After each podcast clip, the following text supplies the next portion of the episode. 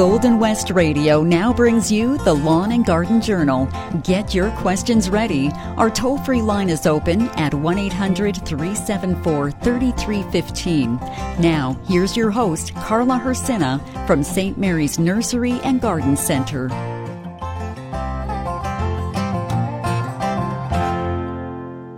Good morning, everyone.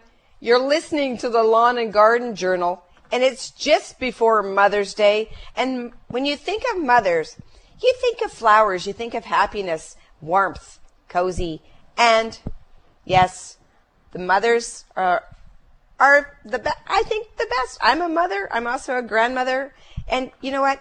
There's something about always remembering mom. And when you think of mom, you think of gardens and you think of flowers. It all comes together. So the poem I have today is for all you mothers. It's called My Mother's Garden. Her heart is like her garden, old fashioned, quaint, and sweet, with here a wealth of blossoms, and there a still retreat. Sweet violets are hiding, we know as we pass by, and lilies pure as angels' thoughts are opening somewhat nigh. Forget me nots where linger to fulfill perfection brought, and there bloom purple pansies in many a tender thought. There's love own roses blossoms as from enchanted ground, and lavish perfume exquisite the whole glad year round.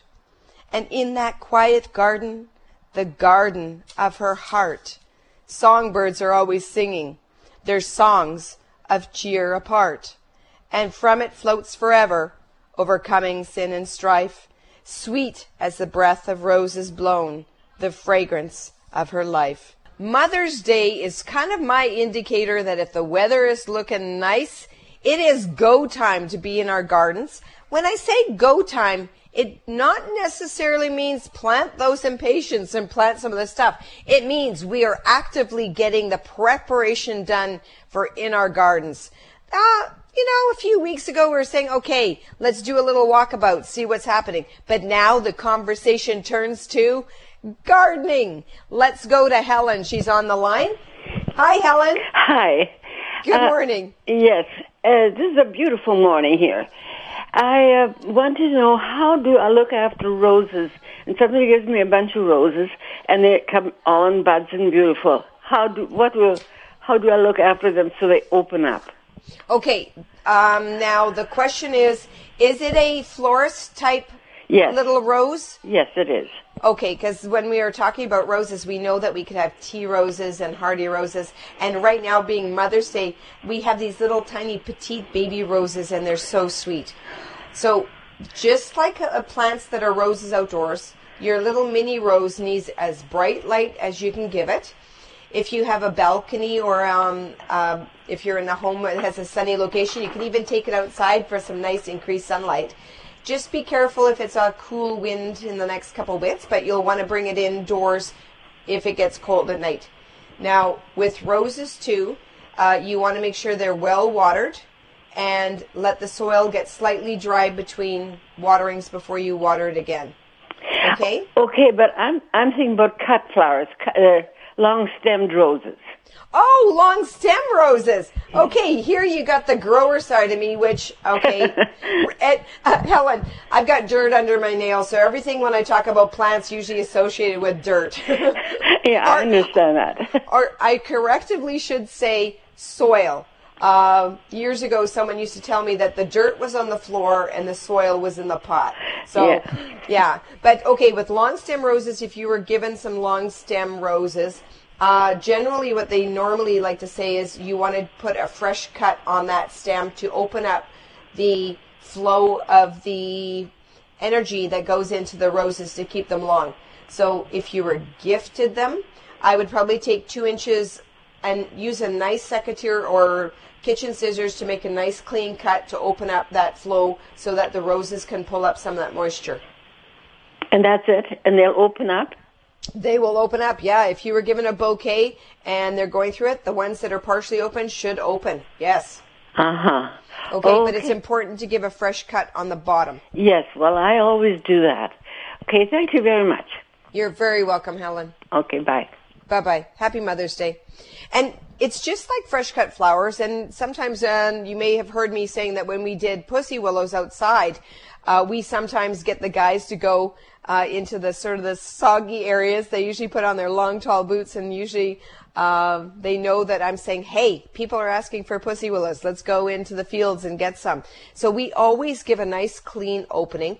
And the other thing I forgot to mention, Helen, is whenever you're putting uh, stemware or flowers or um, like cut flowers into a vase. We want to make sure that we also use our secateurs or our scissors to remove the leaf, the leaves from the stems that go into the moisture into the water. We don't want the the leaves in the water because that just makes it mold and rotting and that's not a good thing.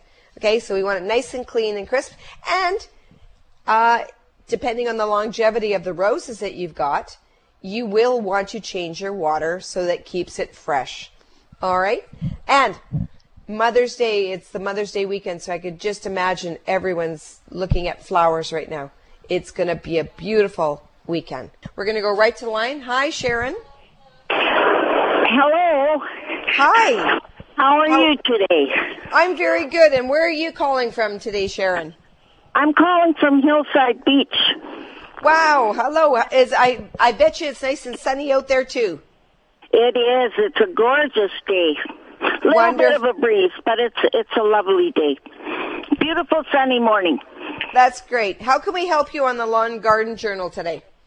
I purchased a uh, candelabra hydrangea, and my question is, can I plant it now, or do I have to wait till there's no frost at night?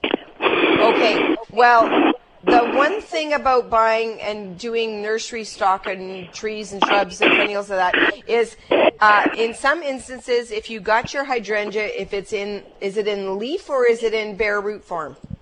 Oh no, it's in leaf. Okay.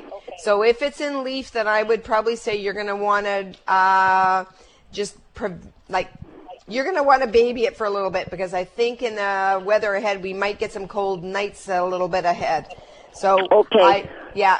Unless there's the, always the condition too that if you do candelabra um, hydrangeas, like it's like okay, two trains of thoughts. Either baby it because there's a risk that you might get some uh, frost tipping on the new leaves, or you can do the bed sheet and, and start covering with bed sheets just if you get some frosty days. Oh, okay. Okay. Well, right now I've got it in my um, screened-in gazebo, which is covered with plastic, so it's like a greenhouse in there. So that's it perfect. fine in there, though, right? Yeah, it will be fine in there. Just remember, if it's in a screened-in room, uh, sometimes the screened-in rooms that have plastic on them in, in a hot day, they get hot. So make sure that you're looking after the water portion of it. Uh, make right. sure it's well watered, and uh, mm-hmm. it looks like you're going to have fun planting it. Um, coming up, I know that the weather the weather is starting to warm up a little bit more and more each day, so which is uh, mm-hmm. great.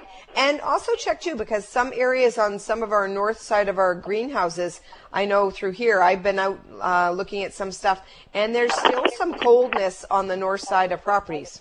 All right, so we still got to wait right. for we things to warm up. We still have a bit of ice on the lake, so.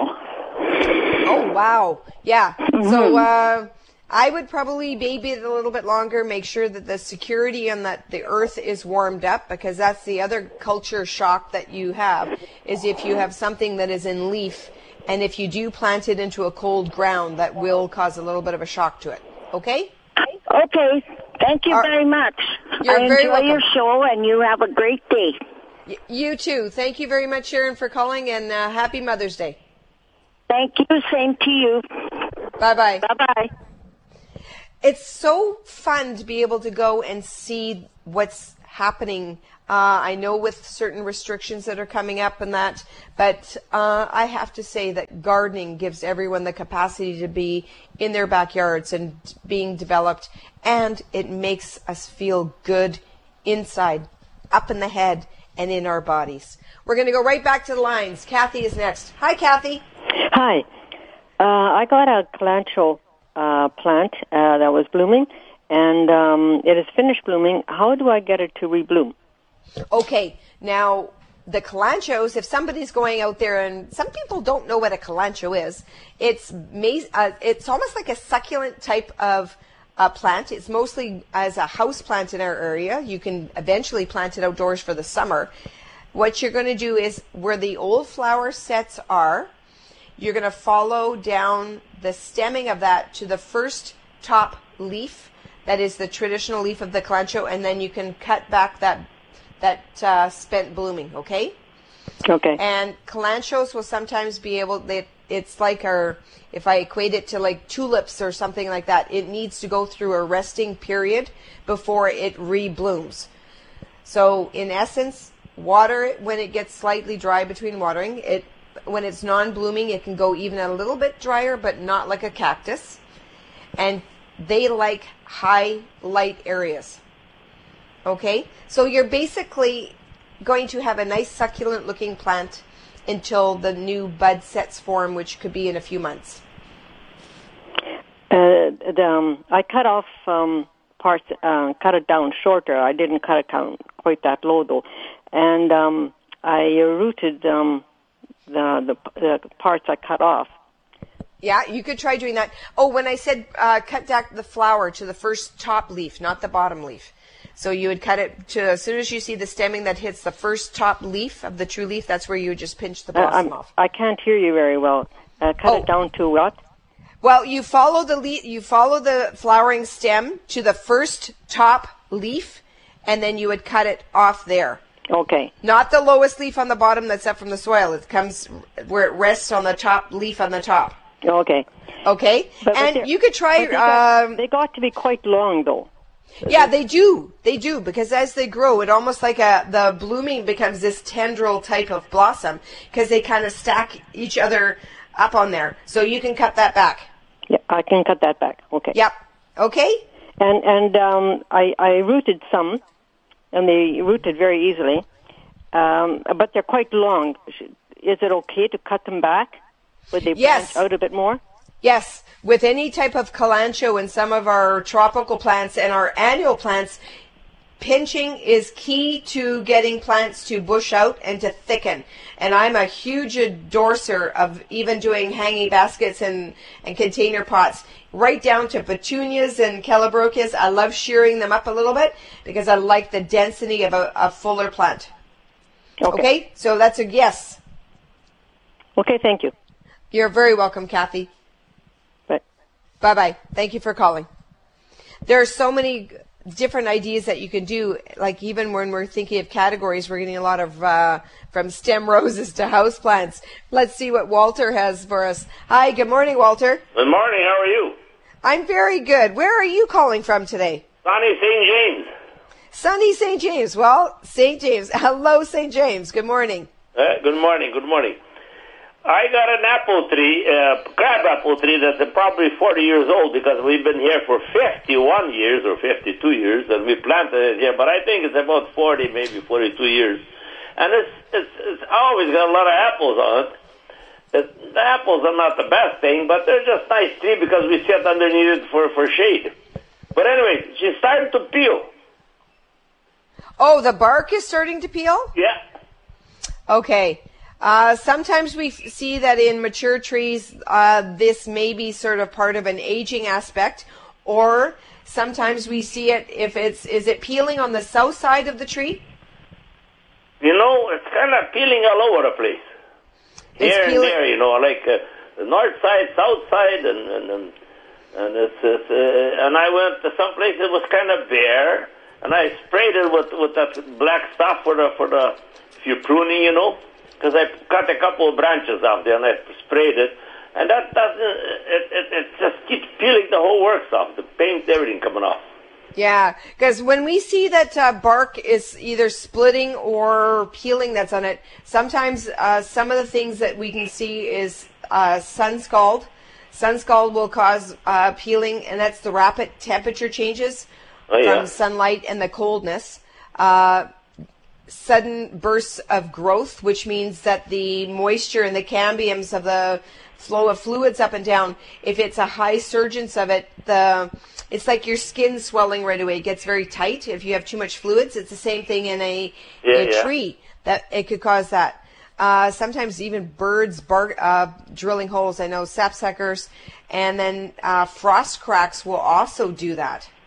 Well, I I seen this year. I've never seen a chickadee uh, dig a hole. I cut, cut a big branch up. Oh, maybe last year, or and now it, I had painted it up and everything. And uh, somehow I heard a chickadee digging somewhere. Of a sudden she flies out. She's already dug, her, dug herself a hole into the branches about maybe three and a half inches, maybe three inches in diameter. So. Okay. Um, the other portion, though, that we should tell you that if in some aspects too, um, I don't want to scare you, but sometimes there could be a disease that's in the inside of the tree that could be uh, causing the bark to peel off as well. So if it's, uh, it could be a pest that's underneath the cambium of the new growth that's on it. But if you can maybe, if there's a little piece, and it depends on how far back it's peeling, sometimes if you lift it, if you can maybe investigate to see if you see any infestation of bugs back there. Any Okay? bugs? Yeah. Sometimes uh, um, a pest or a disease will cause a, a bark off of a tree to peel off as well. I might come up sometimes to, to your place there, and uh, maybe I bring a piece to show to you. Yeah, you can do that, but just please bring it to me in a clear plastic Ziploc bag, okay? Yeah, yeah, yeah, yeah, yeah. Okay. So you can see. Well, that, that just might come up because some. I was on there not too long ago with my neighbor. She picked up something from you there. Oh, Well, thank you, thank you. But uh, any type of things like we always try to think of it's the natural, uh, nice way of this tree splitting, but not to scare you. But in some instances too, loss of bark is indicative of maybe disease or infestation of bug. Okay. well, okay. I, I just thought I'd ask because I, I kind of like that tree. We don't care too much for the apples, but but they're sure nice shade. Oh, it is. Uh, You know what? You just gave me some nice memories of my mom and dad sitting in the backyard under their apple trees. Oh, the same thing. This is good. Is I got when when it's clear clear coast, not of this COVID 19. We got one neighbor from the back, one from the side comes over, and we have union meeting every day, every night. Yes, it's called fence conversation. Yeah. And you know what? I love it. If you're in your backyards, you know what? Through this, uh, you know, what's happening right now, if it's a little bit of harmony and you're probably talking more to your neighbors than before. Uh, yeah, well, yeah, but we don't don't get together as much as we uh, not not we don't we don't get like lots of neighbors, but just we got a couple of neighbors come over and we you know we just like I said, Well, yak, yeah, and we yeah. got a fire going and we sit there and we sit there and yak. Well, you know what? It's nice to be able to outside, but we'll just have to be a little safe in the next few weeks coming up, okay? Right. All right. Thank Right, you for calling. You and have yourself a good day. You too, Walter. Yeah. Bye bye. Bye bye. That is so much conversation. And you know what? Gardening, and if you see it, and I see it in our communities, a lot more people are outdoors and they're walking, and it's spatially where they can be outdoors and enjoy that time frame. And what great conversation if you're having over the fence with a neighbor as to sort of what's happening in your garden. Maybe there's different ways and and helping each other too. Maybe they have an issue with the tomatoes. Maybe they can give you some advice too as well. Gardening is good. It's good for us all. So anyway, what I wanted to preempt this to before somebody had some of the callers, and yes, the lines are open, 1-800-374-3315, is when we start on caring for our yards. I know that we've been, possibly now is a good time to start raking up those leaves. We kind of endorse not raking up too much because our temperatures were cold and there are beneficial bugs in those leaves and in underneath the tuft of some of those shrubs. And if we woke them up too soon, there would have been a detriment to some of these good guys that help us in our gardens. So I think it's getting clear sailing that we can now start pulling some things away and cleaning things up. And the first thing that comes to sort of form in here is getting the lawn looking good. And whether you have vole damage, and vole damage is a clear indication that when you're starting to do your thatching and your raking, that you have these mindless little rampant trails running all the way through your yard. Now, that's probably because the rooting system of your lawn has been chewed up by some voles that are underground, and this gives you an indication that you want to improve the health of your lawn. It's a great time to maybe do a little bit of additive of some busted up peat moss for a nice underlay after you've thatched it, and doing a top dressing of some grass seed on top. Now, when they say which blend do I use, there's uh, when you visit your garden centers, there's probably a whole collection of different types of grass seed that are out there, and most lawns have a three-way blended mix of a mixture, and in that it's usually a rye, a fescue, and a Kentucky blue. So uh, just a little bit of hint: if you're top dressing, uh, if you want to put the peat moss down, peat moss is a nice little additive. It gives that sponginess, it holds moisture, and just think, three pounds of grass seed does a thousand square feet of overlay for a existing lawn and you will have to keep the moisture on it for up to 21 days because you have three blended grass in there but you're going to encourage a nice healthy lawn and if you have a nice thick healthy lawn that is a de- that is a deterrent from weed seeds actually getting in contact to the ground below yahoo less weeds let's go to the line Hetty is next hello Hetty Hi there. hi how are you I'm good. Good. And where are you calling from? Boissevain. Boys. Well, good morning, Boissevain. Yes. Thank you. Um, my question is I have an Amber Jubilee 9 bark, and the um, trunk of it, it's not a very, it's probably, I don't know, it was um, created for the Queen's Jubilee, so Yeah. that's how old it is. But the bark of it is all peeling and scaly, and it doesn't look healthy. Okay. On on some of the nine barks, they naturally have that little bit of uh, peeling Okay. that's on it. So in some instances, I probably wouldn't be um, too concerned that's Okay. on it. Yeah. But if it gets to the point where it's uh, really, really causing the effect where it's opening up too much that's on it, uh, there could be also, again, we talked about uh, diseases and fungal and that kind of stuff. But nine barks naturally kind of have that peely, rough bark that's on there. Yeah, we sprayed it with dormant spray. Yep. very early when we did our cotoneaster and just hoping that that would help. That I'm sure that didn't hurt it any.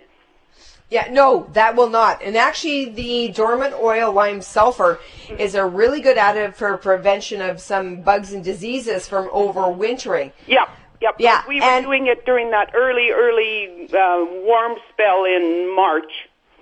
I believe we did some of the spraying too in November after everything was um, done and everybody lost their leaves.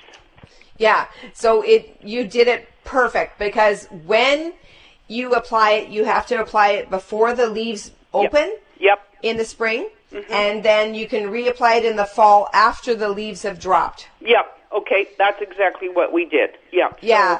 So, um, and we were hoping that would help it, but um, you know, I guess time will tell. Yeah, because the bark will peel because it will has that reddish, like it's got that reddish to light brown inner bark that's on it. Yep, You do get right. that outer.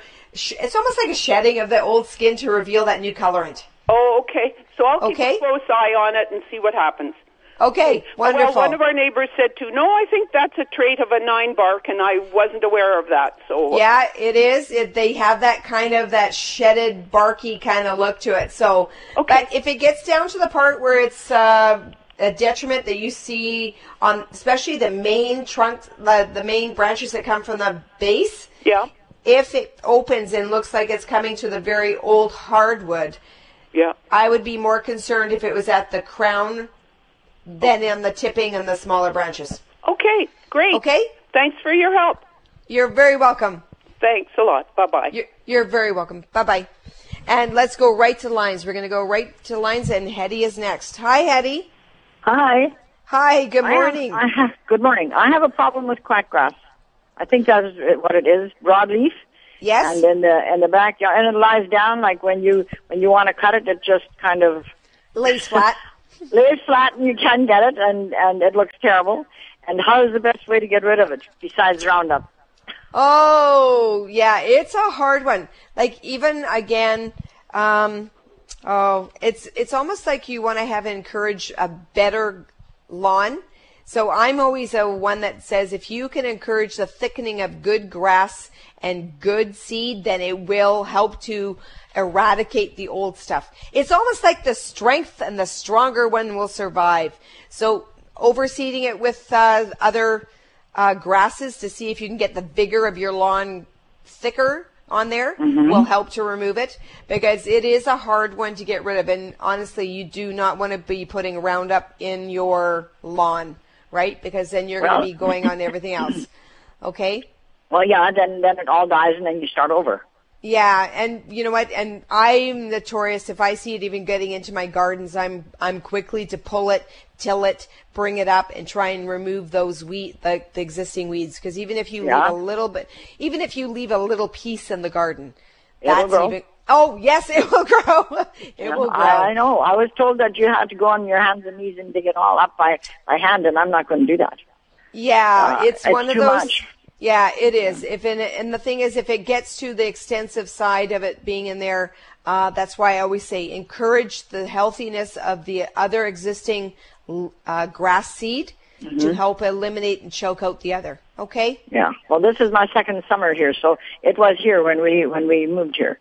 So Yeah. I, I don't know. The front is good, but the backyard isn't as big, which is good. But uh, I don't I don't like it. I was cutting yesterday and just all lies down and stays there. Like you can't even cut it. Yeah, yeah. Well, it, if you get some larger patches, I know with my uh, sometimes with it a little bit, maybe even getting a knife and pulling it around and popping it up, maybe something that you can do as, as that. Okay. Okay. All all right. right. Thank you. You're All right. very welcome. Thank you for calling. Okay. Bye bye. Okay, bye bye. You were listening to the Lawn and Garden Journal, and we were talking earlier. Remember, if you have other questions and you don't want to learn about grass or lawn, you can give me a call at 1 800 374 3315. But I want to give you some tips on your lawn because that's one thing that we can do now before the new lush growth keeps going. And yeah, some people have asking and phoning in and sort of saying, do I water my lawn now? Yes. This is the time that after you've laid down your new grass seed. And the reason why we say it's perfect now to put the seed down is we know in the morning it's cool. We know in the morning we have this dew on the on the lawn. That is moisture that is going to help you with less watering to get the activation of the germination of your of your stuff. But just remember, in certain areas, water is maybe a little bit uh, light right now. So if you're in an area that has a water ban, this dew on the ground, doing it sooner is going to help because then that's the alternative from watering. Then you can just use the dew naturally, which is happening with the change in temperatures. So that might be a win thing. So just remember, our water table is low. So if there's an area that you can do some watering, you can do it. If you have a natural well that you can use, but remember, if I know that some of you in Morden have a, a ban right now, so there's other things that maybe can be done. All right. Now, if you're wanting to fertilize, there was a couple questions of as to saying, okay, when do I fertilize? You can actively put some lawn food down now, and it will start to activate with growth with heat and when we do get those rains that when they come. If you're looking for them, uh, the one that I kind of like to use is Scott's Turf Builder. And when you're looking at it, I also like, there's some uh, grass fertilizers that are out there with your high nitrogen number. Remember, no phosphorus, but the potash, because you can't put phosphorus on your lawns anymore. But there's a nice new key that's in there, and it's iron. So if you put some iron in there, that's going to help to green things up really nice when we do get those rains. All right, let's go right to the line. The Sean is next. Good morning, Sean. Good morning, Carla. How are you? I'm very well. Thank you for asking. Just a quick question about uh, petunias. I'm wanting to know, uh, I understand the grandiflora are about the largest blooming ones, is that correct? Yeah, they get very large. That's a, they almost get that ruffly huge outside edge. Okay, now I'm looking for the most fragrant one. Oh, ah, okay. Fragrant petunias. Would Oh, it be in Would it be in the purple zone or? Well, fragrant petunias, they kind of emit a fragrance, and most of the f- fragrances are, are are in the evening. We find that, but I don't know which one would be the most fragrant. Is that I probably would not know. Okay. Um, but grandifloras know, are usually in that capacity. Um, you know what? I would ha- I would probably have to look that up. That I'm not too sure. You stumped me this morning. oh. Yeah, that I usually- don't know. Usually the purple, deep purple ones are the most fragrant, I think. But uh, I just thought I'd get your opinion on that. Yeah. Well, you know what? Um, I know that there's certain capacities of it, but I know that they're all sticky. There you go. I know that they come in a full range of colors, but I didn't really know that the purples were more scented. But I have to tell you, when we're at the garden center here, if we're walking down the row of petunias, they that aisle does have a scent to it, and I go, okay, if I close my aisles, I'm in the petunia aisle because there Yeah. is something about that. Yeah, and especially in the evening as well. Oh, the scents all, um, you know what? I was here late. Well, I'm here late er, almost every day, but I had the opportunity to work close to the lavenders last night. We have this whole collection of a lavender nook. And just by brushing my hand over top of the lavender, and it was around nine o'clock, it was this whole area just enveloped with this fresh lavender scent. It was so Right. soothing. Yeah. So yes, you are bang on. Uh, Now, the, now Yep. can you give me another fragrant annual that's similar to petunia, or can you think of something? Yeah, Nicotiana.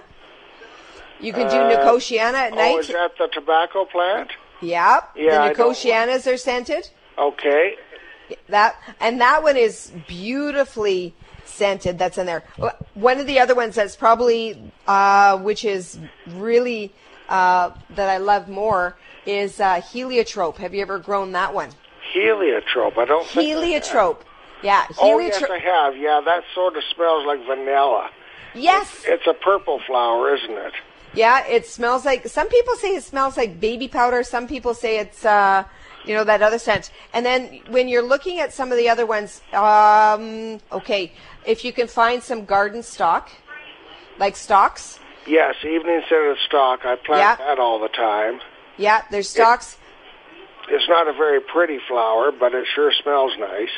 Well, I think it clusters really pretty, but then as af, like when it starts to die off, it does get a little muddy. That's on there. Right. That's on it. Uh, sweet alyssum, like your um, alyssum that's in there. You, a lot of people use it as a, be- a, a, a, a edging. I do love the alyssum, but then it goes to seed, and I can never get it to reflower again. Okay, all right. Try four o'clocks. Have you ever tried four o'clocks? No, I haven't.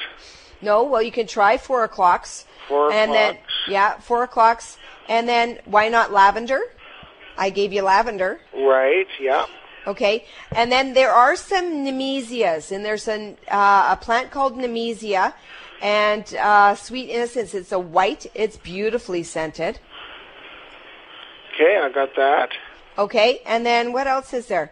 Um, you know what? Uh, I think there's also okay. Hang on. If you have room for some climbing plants, you could try some of the. Um, um, there's a white. It almost looks like a mo- white morning glory. It's called moonflower. Yeah, I tried that. I had no luck with that. yeah, I find you have to start that early though for it to blo- really bloom. You want to start that early. Oh, the vine grew just lovely, but I never got a flower off the bloody thing. Oh no. Well, that's not good. No, it isn't. But you gave me a few choices here. Yeah, yeah. Well, don't forget, there's still phlox. You can do phlox. You can do sweet peas. Um, I'm. You know what? You got my brain going now. Um, that's in there, but Stocks is in there. Some violas also, but any of uh, even some verbenas and lantanas because when you're thinking of verbena and lantana, these are cascading plants, and not necessarily the flower is scented, but the foliage is scented too. Like, like it has lantana has this very spicy scent that's to it. That's really quite nice. Okay, you gave me a good list. You check out those petunias now and see what you can find. Okay, you're going to have a vision of me going down and testing all these petunias today. Okay. Thank, you you so very much. much. Bye-bye. Okay. You're very welcome. And if you want to try something in the perennial department, uh, you haven't even gotten into the capacity that we have. And yes, if you're if you're close by, if you can go smell some of the irises, there are some new Germanica irises that are a repeat blooming series, but they're also delicately scented. And you know, oh, also citrosa, citronella, and if you get into some of the regal geraniums or the cit- citronella scented geraniums, you can get ones that smell like roses and lemon and oranges. So it just keeps going. It keeps going. All right. It is Mother's Day. Please listen.